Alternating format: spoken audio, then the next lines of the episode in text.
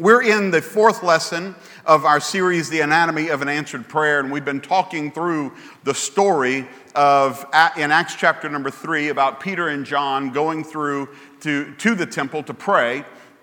They're in the act, or going to the act of prayer, they're in an attitude of prayer, and as they pass by a lame man, things begin to change, things begin to happen as they respond. It's the story of believers being willing to respond to someone in need and, and place themselves in an opportunity for God to do a miracle. And it's the story of a lame man, somebody who has a need, being willing, being open to placing themselves in the path of a solution to their problem. And when a believer encounters one in need, a decision is made.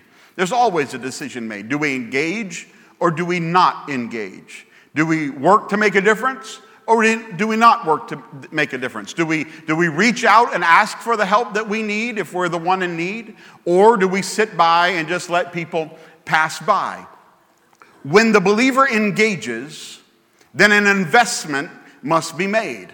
When a believer engages, if you're a believer today and you say, yes, I want to make a difference in someone's life, when there's a, there's a need presented, I want to be one that makes a difference, then an investment must be made on your part, on my part, as we pursue making a difference in people's lives through the power and presence of the Holy Spirit, through God working in us. Now remember from last week, we read that Peter looked at the lame man and said, look at us. He took authority in the moment and he said, I want you to pay attention to me right now. Look at me. It takes some kind of uh, courage, if you will, to tell somebody that has a need to look at you. There's a lot of people that don't like a lot of people looking at them. I'm scared right now. But Peter says, look at us. And now we're going to take it from there. The lame man looked at them eagerly. Okay, side note. But sometimes we say, look at us, to get upset that people look to us with expectation. But he looked at them eagerly, expecting some money. But Peter said, I don't have any silver or gold for you, but I'll give you what I have. In the name of Jesus Christ the Nazarene, get up and walk. Then Peter took the lame man by the right hand and helped him up. And as he did, the man's feet and ankle bones were instantly healed and strengthened. That's exciting. Peter and John engaged, and their engagement was not restricted to thoughts and quiet prayers. Their engagement led to action.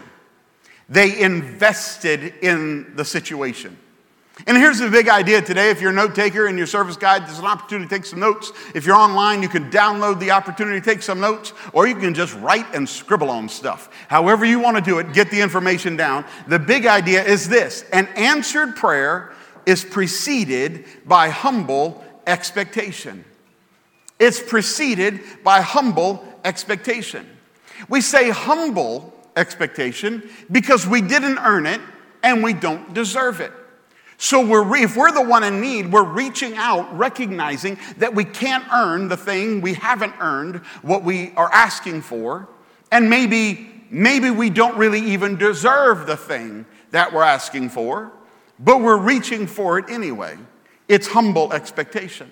Maybe we're the one praying, and so we're praying for something that we did not earn and we, we cannot deserve. We cannot demand it from God. I'll talk to you about that in a second.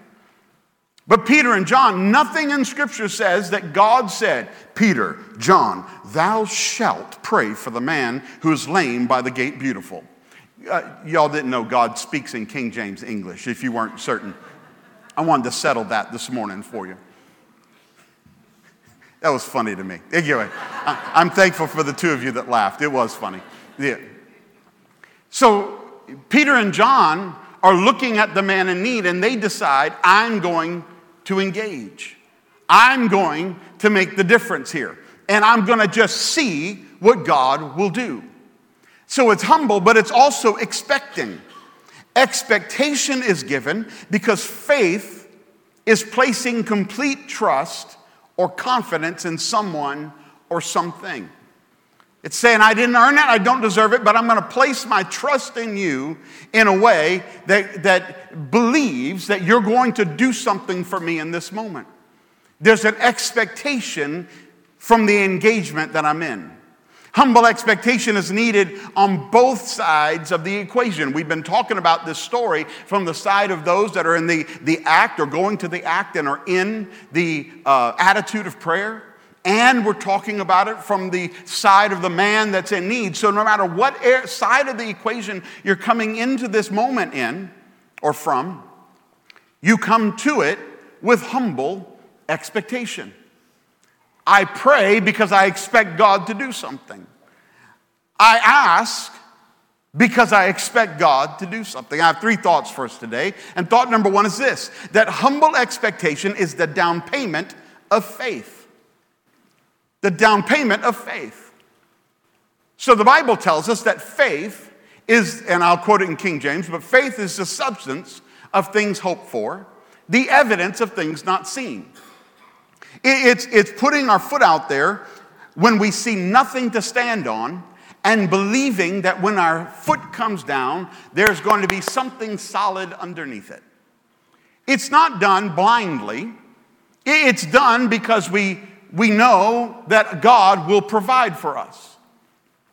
Faith is how the other day I was at a restaurant and we had a number of people there. And and one of the people there that was uh, picking up the tab um, got up at one point during the meal and and made his way around and and uh, you know it kind of was headed to the men's room and but as he passed me, he leaned down and he whispered in my ear, "I was intending to pay for everybody, but I forgot my wallet." And then he walked on. That's either called brilliance or faith. I'm thinking it was faith. I went, okay. And he walked on and we handled things. It's just believing that I'm about to put some weight on this thing and I'm going to trust that it's going to hold. Faith is placed on one that's greater than oneself. It's saying, I'm in a place of weakness right now. Or I don't have the strength to do that thing, and so I'm gonna I'm gonna put my trust in one that can. One that I believe can do something greater than I can do right now. Humility recognizes that position. That position of, I forgot my wallet. Or that position of, I I, I don't, I we need to escape, but I can't part the sea. We need to go into the promised land, but I can't stop the river. We, we need a healing in this moment, but I can't heal the person. So I'm calling on one who can, who can do those things that I can't do. Faith is placing one's trust in that, that other's ability to do what I cannot do. So the lame man is placing faith in Peter and John. He looks at them expectantly for some money. He doesn't have money, and he's expecting that they do. They're walking into the temple. They're going to have to pay uh, an offering at the temple. He, he's placed himself there because it's an, the best place he knows to be in the path of a possible solution. And so he's there and he's looking at them and he's saying, can you help me with some money? And he's expecting them to have what he doesn't have and provide his need. But Peter and John are equally expecting. In fact, if the lame man had known that they did not have silver or gold, he probably wouldn't have looked at them at all. But Peter and John say, look at us. He looks at them expecting money. And then they look at Jesus and they say, silver and gold I don't have, but such as I have. What do I have? I have a relationship with one who can handle stuff. So such as I have, I give you. Both are looking with expectation, with faith, and they're placing their faith in another before anything has actually occurred. So when we're coming with a need or we're coming with a prayer, we do so with humble expectation. And hum, humble expectation is not a demand. There are theologies out there that say that we as believers, children of God, can demand things from God, from our Father. And, and I find it somewhat preposterous to think that way. It's like a five-year-old walking up to their parent saying, I demand five dollars. Really? Do you demand that? Because the demand says, if you don't give me what I want, I will, you're, it's going to cost you something. I'm going to make you suffer somehow. So the five-year-old say, may say, well, if, if you don't give me five dollars, then I'm going to run away. I have just saved far more than five dollars. That's a joke, okay? Like as not, they're going to come back. Because a, a five-year-old doesn't really run away very far. Before they realize, ooh, I'm scared. I need mama. I need daddy. And so they end up coming back. There really isn't that big of a cost there. And how it's even less of that whenever you and I look at God and say, God, if you don't do what I say, I'm not going to. But you know, our culture, we think much of ourselves because so many people today say, well, if God doesn't do what I want him to do, how I want him to do it, when I want him to do it, then I just will stop believing in God. That doesn't affect God at all. It affects you. And it affects your relationship with him, but it doesn't change his reality. You're not taking anything away from God at all if you try to demand something, because you can bring no cost to the all-sufficient one. So we don't come with a demand, we come with humble expectation. Humble expectation places weight on a relationship without a cost for refusal. And so that is the five-year-old that comes to mom and dad and says, I need five dollars, please. And mom and dad look at them, and, and they've placed weight upon the relationship. And they'll take the five dollars out and give it to the child. Christy has no problem placing weight on our relationship. We've been married almost twenty-five years. Next month will be. And, and she'll call me at any point of the day, at any time, no matter what I'm doing. And she'll say, I need you to do X, Y, Z. And we will drop whatever we're doing and we will go try to fulfill that need if at all possible. She's just placing weight. Now, she doesn't say, if you don't do it, I'm divorcing you. There isn't a cost placed on it. But there is a weight on the relationship. You and I, as children of God, we can place weight on the relationship that we have with him. And I said that an answered prayer is preceded by a humble expectation. Or no, I said the humble expectation is the down payment of faith. And what I mean by down payment of faith is because it's offered before anything's finalized. When you buy a house or a car, you, play, you place earnest money down. You put something down on it before you have a contract. You put something out there, and, and that thing says, hey, I'm, I'm serious about this. I believe that this can really happen. The reason why Christy doesn't have any problem placing weight upon our relationship is because there was a time whenever I walked, uh, went and met with her mom. My mother and father-in-law are here today, and my brother-in-law is here today, and I'm, we're honored that they're with us. They're getting, we're getting ready for Talon and Meredith's wedding next Saturday, and, and it's all very exciting. But I met with uh, Christy's mom. She wasn't married to Scott at, yet at that time. And, and so I, I said, I said, Joanne, do you mind if I date your daughter? And Joanne said, no, I don't mind.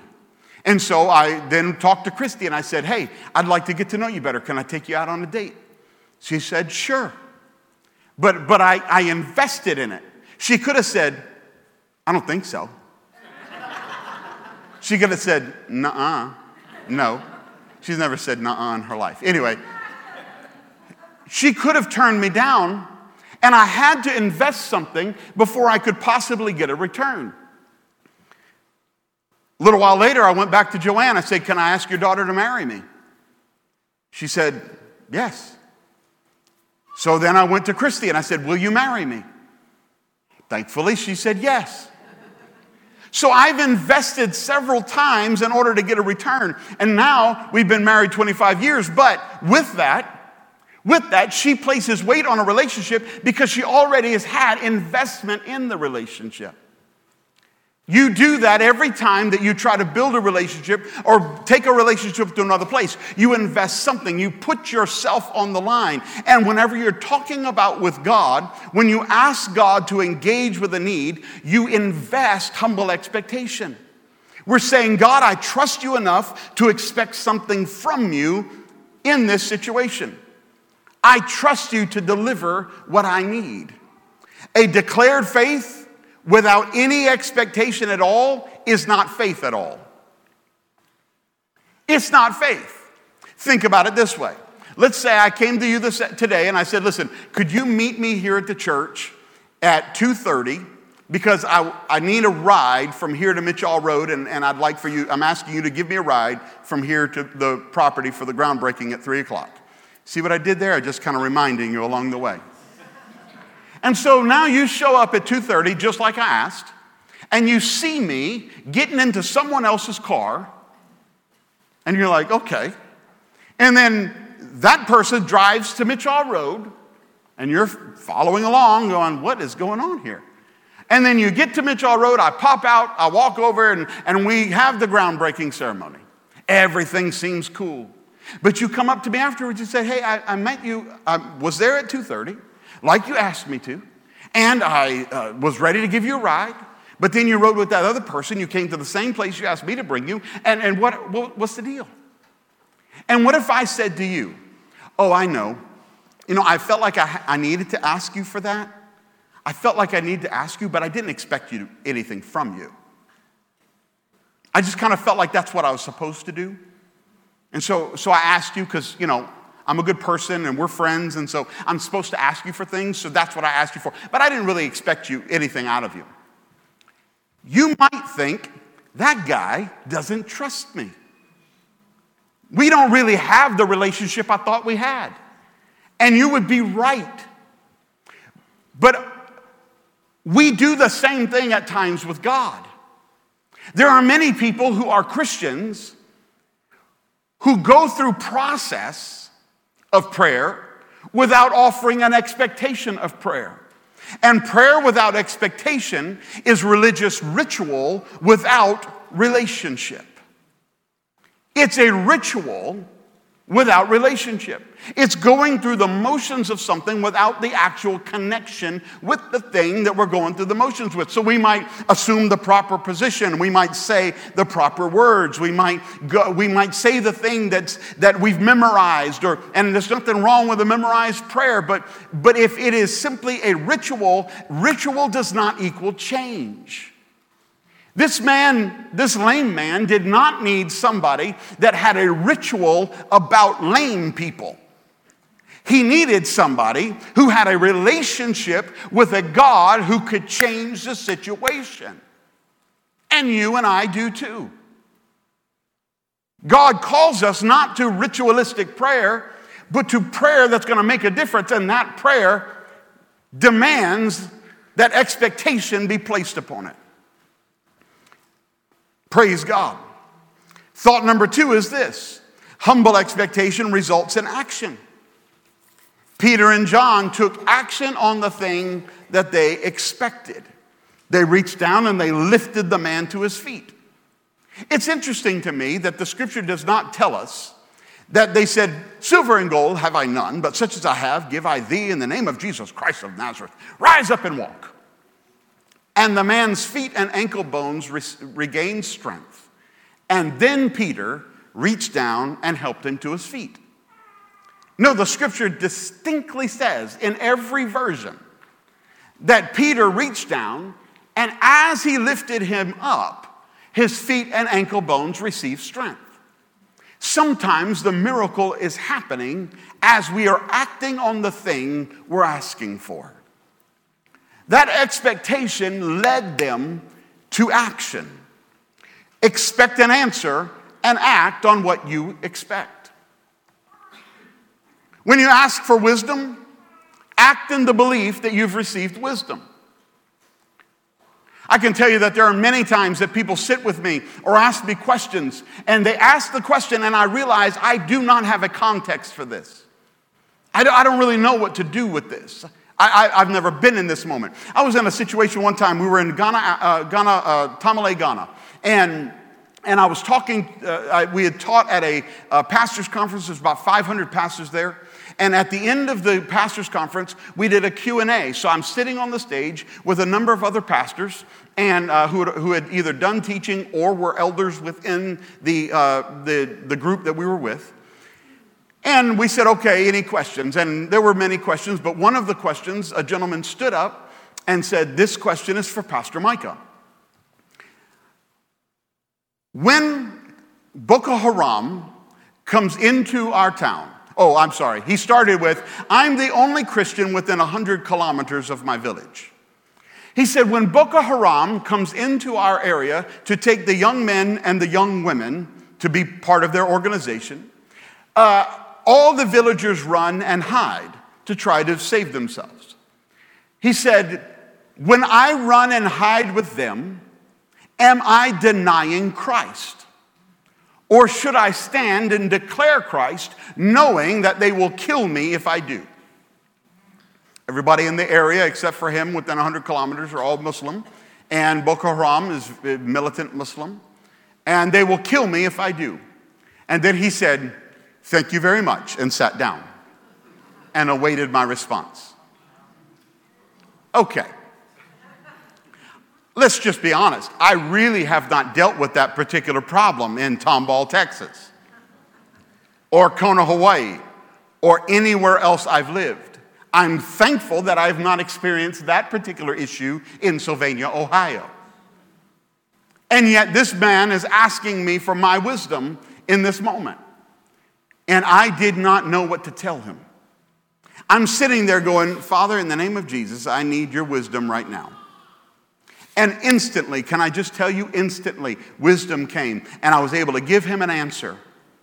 I was able to give him an answer that I had never considered. It just automatically popped into my mind, and I was able to say it to him. And I'll tell you what it was next week. The, I'm, I'm joking. I'm joking. That's a joke. I, I'll tell you right now. I said to him, I said, that was awesome. I said... I said, I cannot tell you what to do with, I cannot tell you what to do in every situation. Here's what I know, that Paul heard about, heard a rumor that people were going to try to kill him. And he went into, got into a basket, and he was lowered off uh, over the wall, and, and he fled, and he ran for his life. And yet a few years later, we know that he stood in front of Caesar, and he declared the gospel knowing that it would cost him his life. So there may be a time when God calls you to give your life for the gospel, but, uh, but you will know when that time comes. So until then, flee with the rest of the villagers and live to preach the gospel of Jesus Christ to those who would come to him as long as God allows you to. And that was my answer. Praise God. But I never considered that. When you pray for wisdom, act as if God has given you wisdom. When you pray for healing, act in the belief that you've received healing. I'm not telling you to quit taking your medication. I am telling you to go talk to your doctor. The fact is, if God's healed you, your doctor's going to know. They may not be able to explain it, but they'll know it.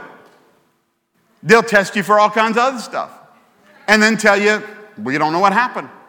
I've heard that testimony many times, and we praise God for it.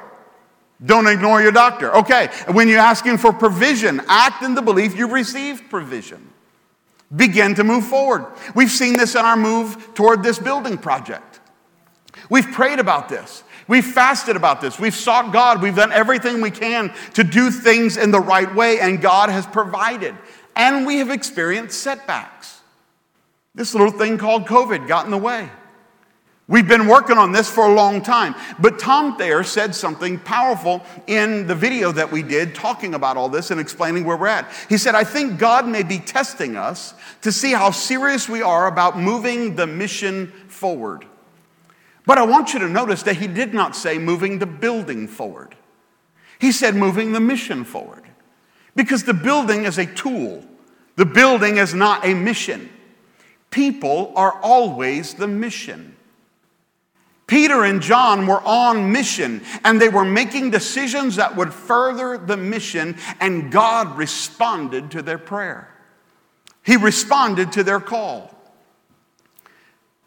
But we struggle with this thing called doubt.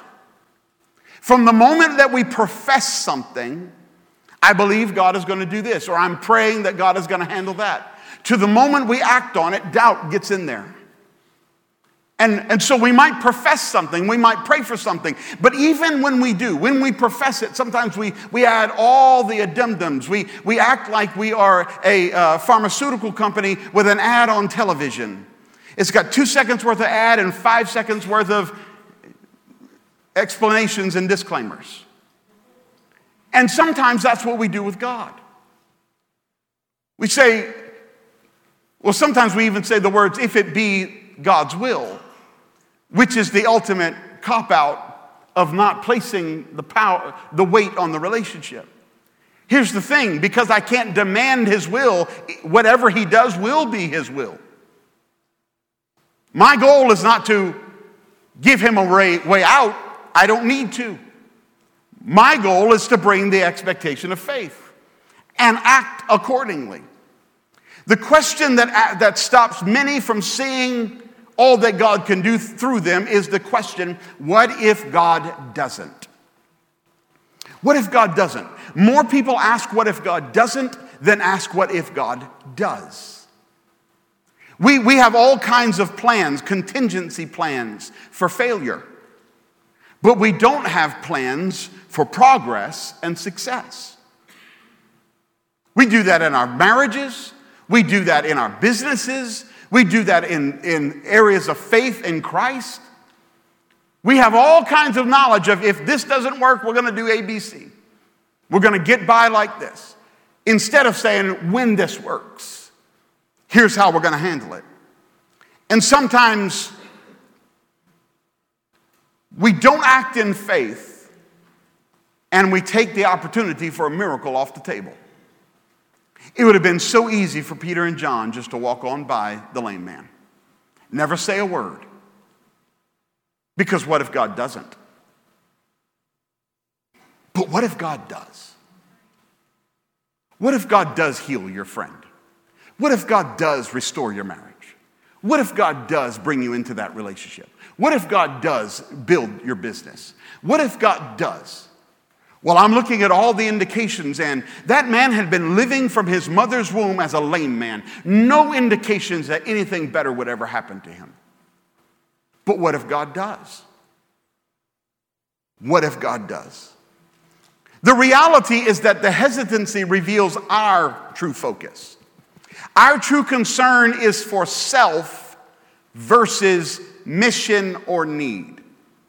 So we ask the question, what if God doesn't? Because we're worried about our reputation. We're worried about our embarrassment. What if I reach over there and I lift the man up and then I have to set him back down because God didn't heal his legs? He's in the same position he was before you gave it a shot. Before you put weight upon God to do something miraculous, you, his situation hasn't gotten worse. But you also gave it an opportunity to get better. So many times we ask the question, what if God doesn't? And what we really mean is, what if I'm embarrassed by it? What, what if I ask for help and then I don't get the help that I really want? Or, or what if I ask, do you, can I help you? And then I can't provide. I'm really... I'm really just putting myself on the line here. What if God doesn't? Here's, here's a clarity that we might need to come to.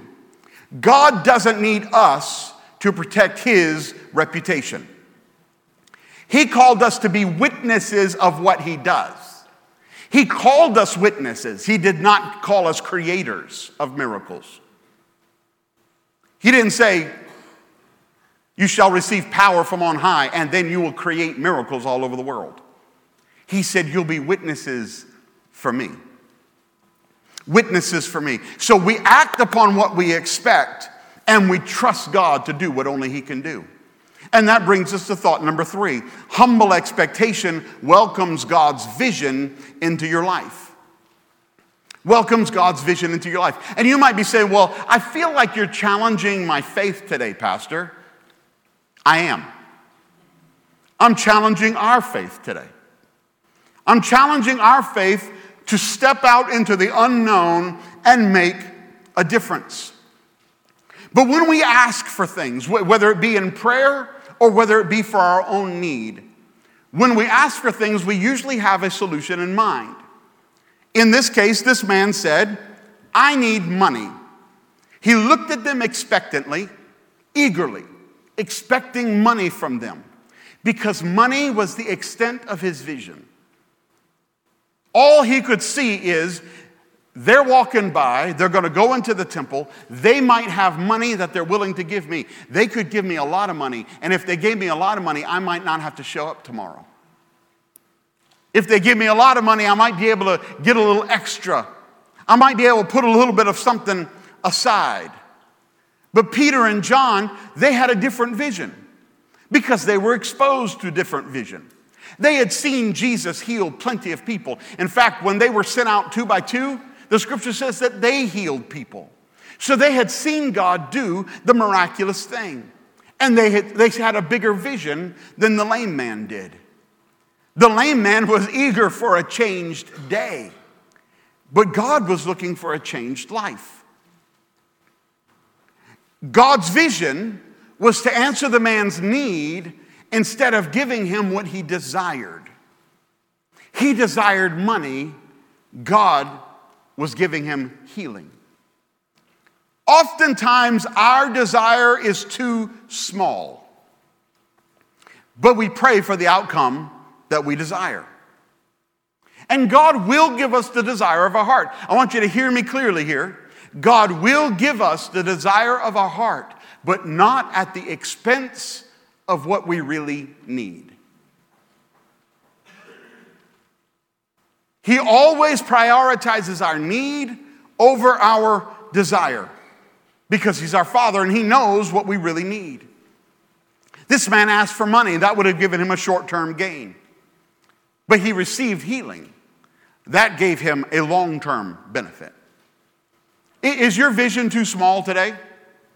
Are you looking for a momentary win while God is talking about, he's looking at, his vision is for victory for a lifetime? Maybe you're saying, well, my vision today is this, I want to make sure me and my significant other, we don't fight today. I just, I just want to have a day where we don't fight.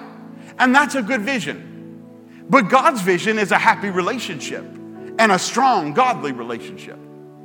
Maybe in your world, you're looking at your, your company and you're saying, my, my vision today is, is to just, you know, break even. God's vision may be to take you into profitability. You might be looking at your spiritual walk and saying, my, my, I just, I just hope that I don't get mad at church today. I hope so too. But God's vision may be saying, I want to take you a little bit further in your step of faith.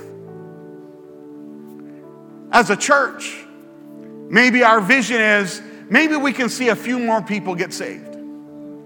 But could it be that God's vision is to change the trajectory of a whole community? Is our vision just a little bit too small? How about we bring our need to God and we trust that he will deliver what we need, even if it's not what we want right now. Refusing what you need in favor of what you want is pride. It's saying, God, you don't actually know what's best for me. I do. And this is what I want. So I'm going to refuse what you're trying to bring into my life in order to demand that you give me what I want. That's called pride. And it's ironic to me that pride isolates us with the problem and with the solution. Pride that isolates us with the problem is saying, I don't want to be seen as not enough. I don't want to be seen as coming up short. So I'm just going to not let anybody know that I've got a problem. And pride isolates us with our problem. But pride also isolates us with the solution whenever we start asking the question, well, what if God doesn't? And so we never reach out and give God the opportunity to work through us. pride's a crazy thing. It isolates us with the problem and with the solution. So today, the question is, what if God does?